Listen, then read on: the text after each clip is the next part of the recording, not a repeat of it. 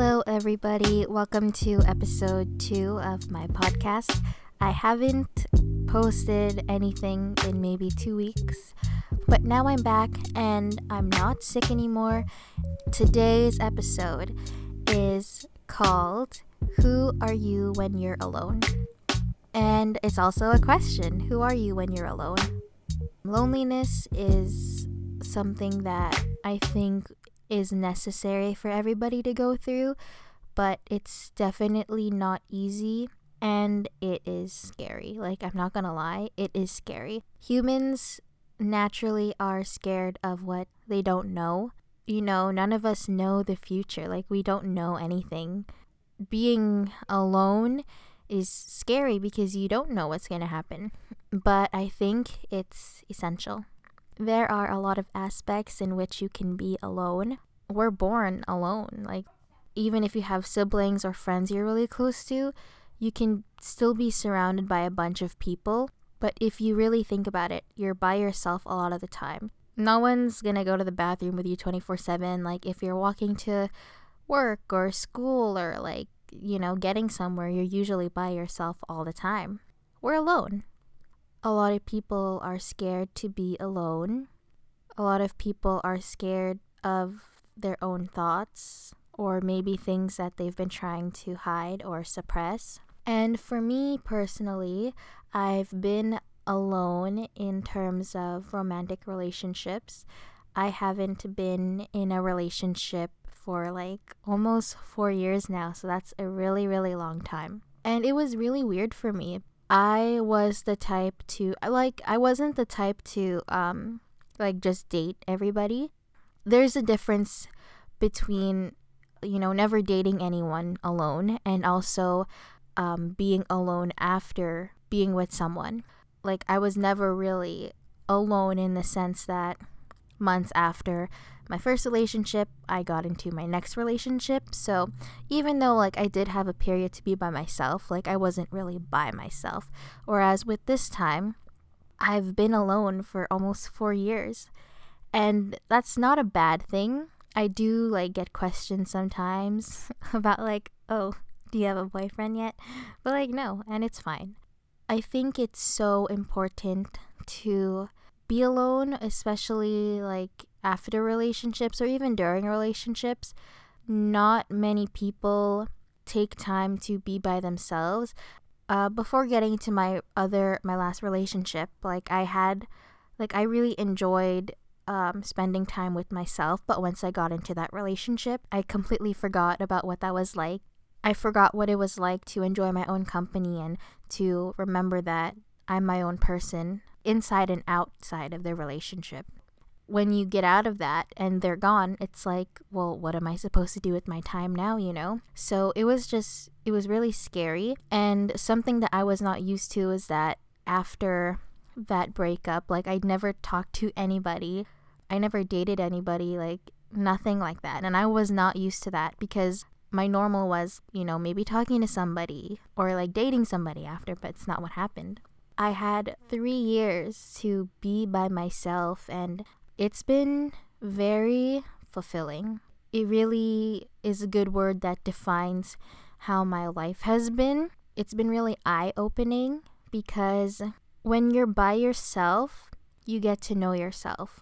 I feel like when you're in a relationship, sometimes you get distracted because you care about the other person so much or you're really focused on your significant other that it's easy to put their needs ahead of yours and to try to know them more than yourself. So because of that, it's easy to forget yourself and it's easy to not maybe see negative or things inside yourself that you have to work on because you're so focused on taking care of another person. For me, being by myself for three years has really allowed me to get to know myself a lot more. It's allowed me to become strong in my faith, which is something that I neglected in my last relationship. I've just been journaling. I've had more time for reflection, which has helped me become more introspective. When you're alone, you have so much time to think about yourself, not in a selfish or narcissistic way, but you have so much time to think about why you do things. Was there something that happened to me in the past or in my childhood that I still carry that causes me to feel insecure? I've gotten to know myself a lot in that way, and being alone really allows you to love yourself.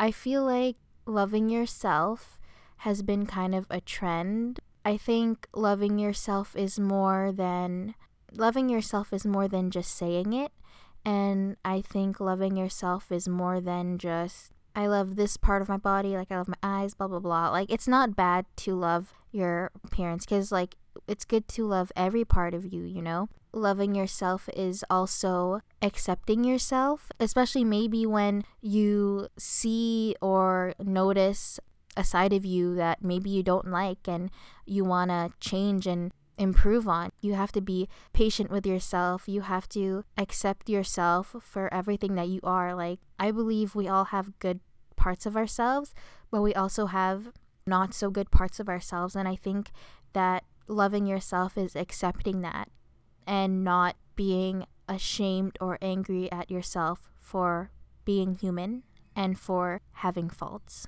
When you're alone, you really get to see all parts of you.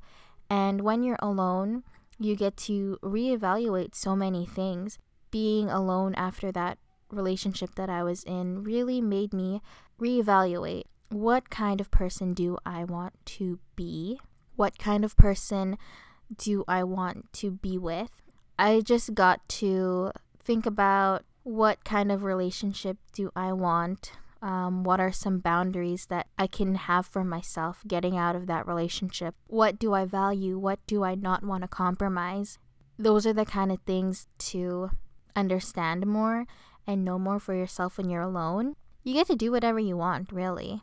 Because you're alone, and I, like when I talk about this, I'm just talking about it in relation to myself, and a lot of experience that I have in being alone is not being in a relationship, so that's kind of the um, context that I'm talking about this in.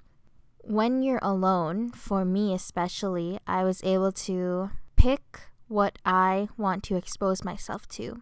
A few years ago, I deleted my whole Instagram. Eventually, I made another one, and I got to choose what I wanted. Like, before, I would follow a lot of people, and I had a lot of followers as well. But there's, for me, I think there's a lot of pressure on social media. When I made my new Instagram, I was able to pick and choose who I wanted to follow and who I wanted to follow me. I also chose to expose myself to things that'll stimulate me intellectually, spiritually, watch or listen or read things that'll make me better. For example, if you want a recommendation on something that I think is intellectually stimulating, is Jada Pinkett Smith's Red Table Talk on Facebook. I haven't met her, obviously. She's a celebrity. I haven't met her, but I feel very connected to her. I don't know. I just feel like she's so mature.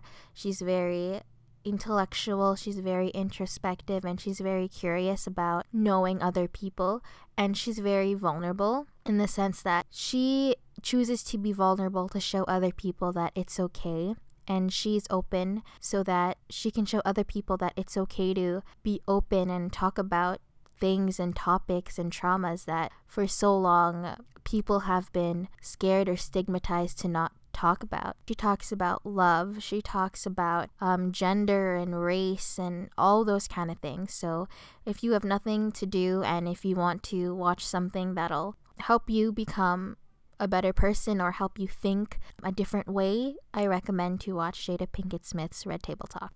This year, I've actually read so many books. And also, I've been able to do what I like more. I've been able to figure out what I like. There's a lot of people in my generation that like to go out and party, and that's fine. But for me, I was able to realize that I'm a homebody. I'm an introvert, and not in the sense that I don't like other people or I don't like socializing. I recharge and kind of bring myself back to myself and ground myself when I'm alone. So it's hard for me to do that when I'm with people all the time because it just, it drains me. yeah, I love having my alone time. I love being able to just not talk to anybody and be quiet, listen to music, journal, read, pray, sing, do whatever I want. Like, even podcasts, like I love doing podcasts, even though this is only my second episode. I love it. Another thing that I've chosen to be alone in is friendship. That doesn't mean like friendships are bad or friends are bad or anything. I think it's just hard when you're with a group of people or you know people for so long. Obviously, they know you, you know? And when you have a group of friends, like, you grow to love them. It's also hard when you meet your friends when you're really young because you're not who you are when you met them. Like, you're not the same person, and nobody is. Like, nobody is the same from when they were twelve up until now, you know? It's just a bit hard because things change and values change, and, you know, you may not want the same things anymore, and that's okay. Sometimes people think that because you put so much of your energy and your effort into something, whether that be a romantic relationship or a friendship, that they have to stay because it'll be a waste of time because you put so much of your time in it. But something I realize is that you don't. That's not in a mean or bad way or anything. Like, ultimately, you have to do what's best for you. It doesn't matter what other people say. People are always going to say or think what they want, and it's not your responsibility to make anybody feel comfortable, and it's not your responsibility to get people to understand you. People are going to react the way that they want and feel what they want, and that's fine. The only thing you can really control and feel is yourself. You're with yourself the most, and you see